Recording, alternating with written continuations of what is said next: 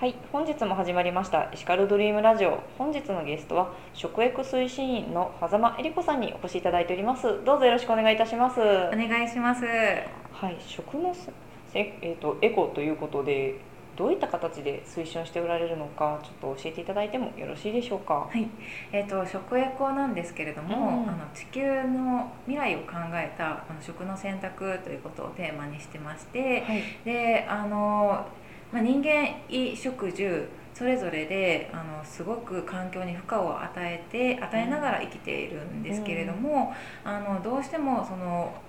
住の部分うんだけに今あのフォーカスされていて。はい、胃と食の部分がちょっとあと、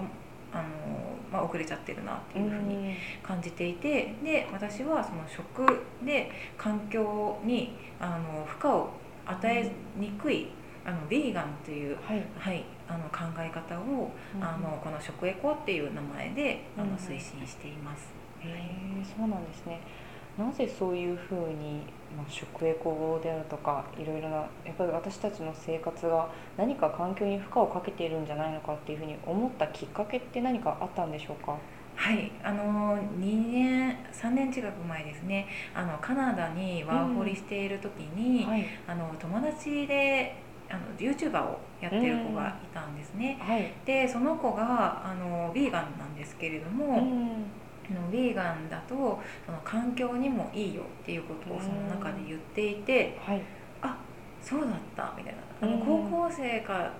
それぐらいの時にあの牛肉が CO2 の排出量うん。すごく多いっていうのを、うんあの学校の授業で習ってたんですけど、うん。それが全く自分のあの生活に影響することがなくそのまま十何年生きてきてたことにうん。そこで気づいてはい、であベジタリアンになろうっていうふうに思って自分自身がうん。やり始めたんです。うん。であのやっぱり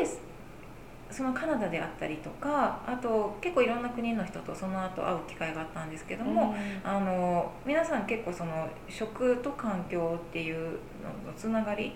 あのし知っておられる方多いんですけれども、うん日本だと少ないなっていうふうに、まだ意識されている方そもそもちょっとその知識がない方も多いなっていうふうに感じたので、うん。あの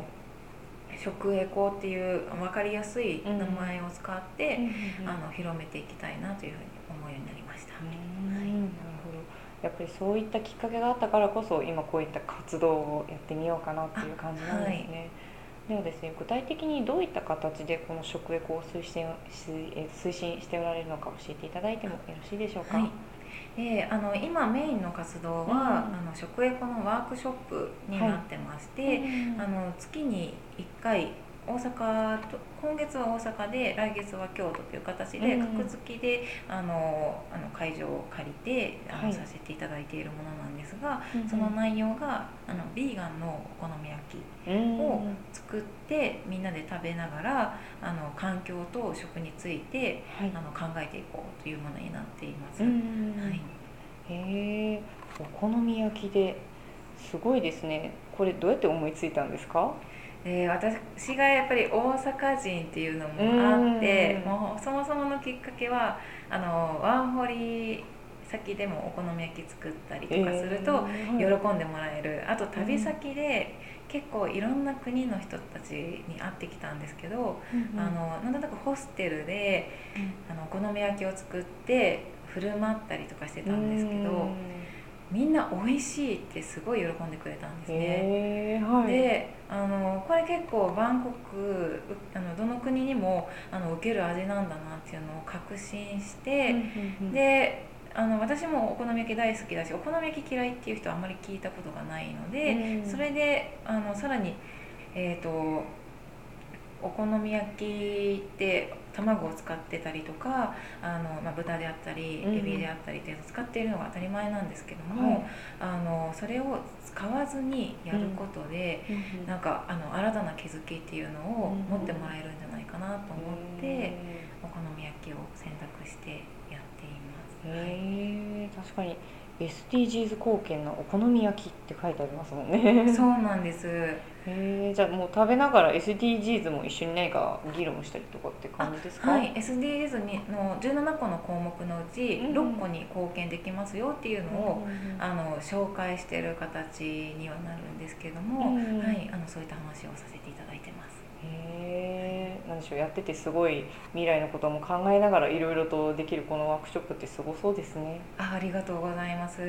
来ていただいた人にはあビーガンでもこんなに美味しくお好み焼きできるんだっていうふうにあのいい驚きをあの、うん。はい、えっと気づきをしていただいているかなっていうふうに思っています。へえすごいですねめちゃくちゃ行動的ですねあありがとうございます。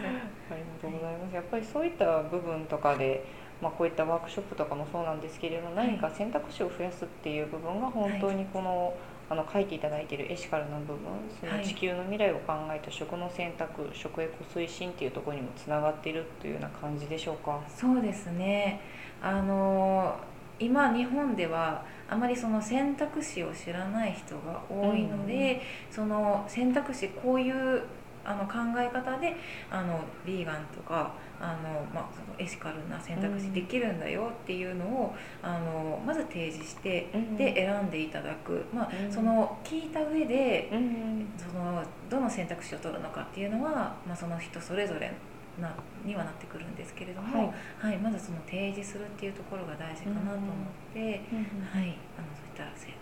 の活動をさせていただいています。へーそうですよね。確かに知らなければそういった選択もできないっていうふうになりますので、はい。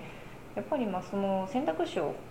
知っていただいた上でその中でどれを選ぶかっていうのは本当にその方の、まあ、自己責任になってくるんじゃないのかなそうですっていうふうね。に、はい。うんですよはすごい感じてます。なので、あのどういった選択をあの取るのかっていうのはその人次第なんですけれどもあの逆に私はこういった世代こういった層だと、あのエシカルな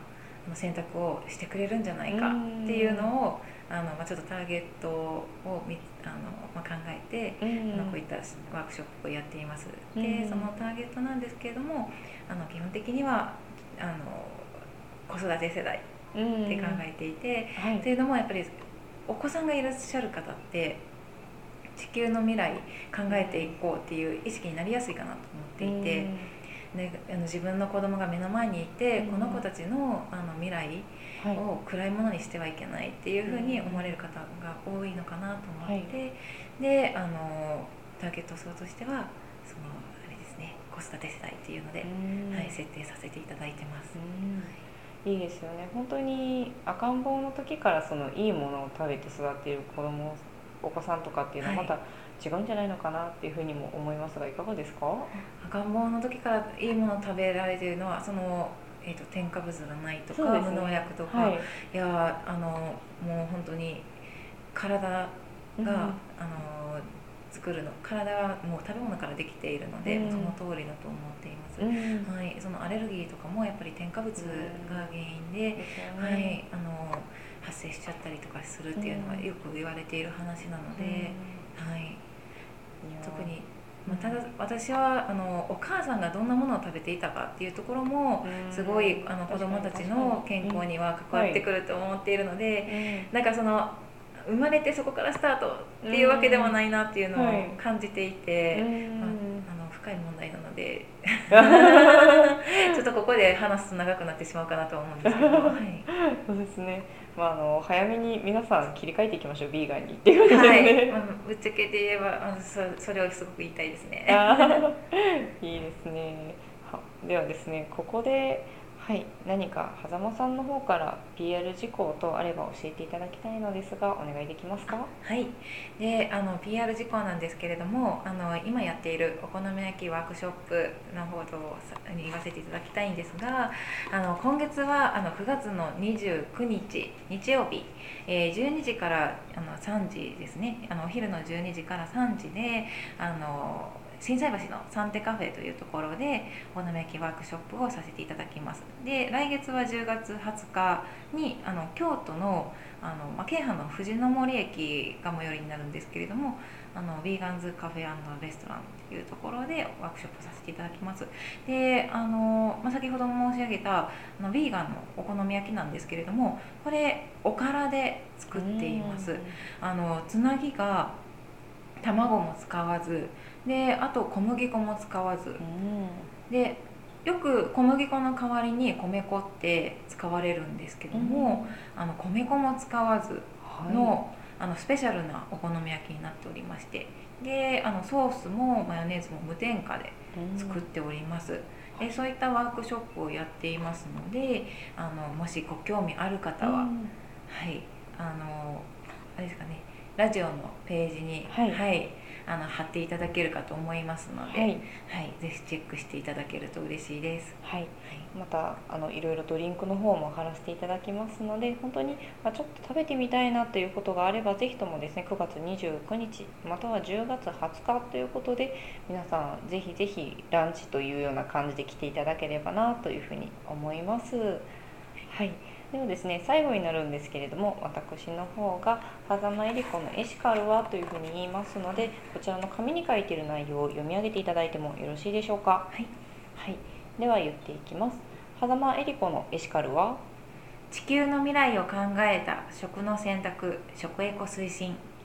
はい。どうもありがとうございました。ありがとうございました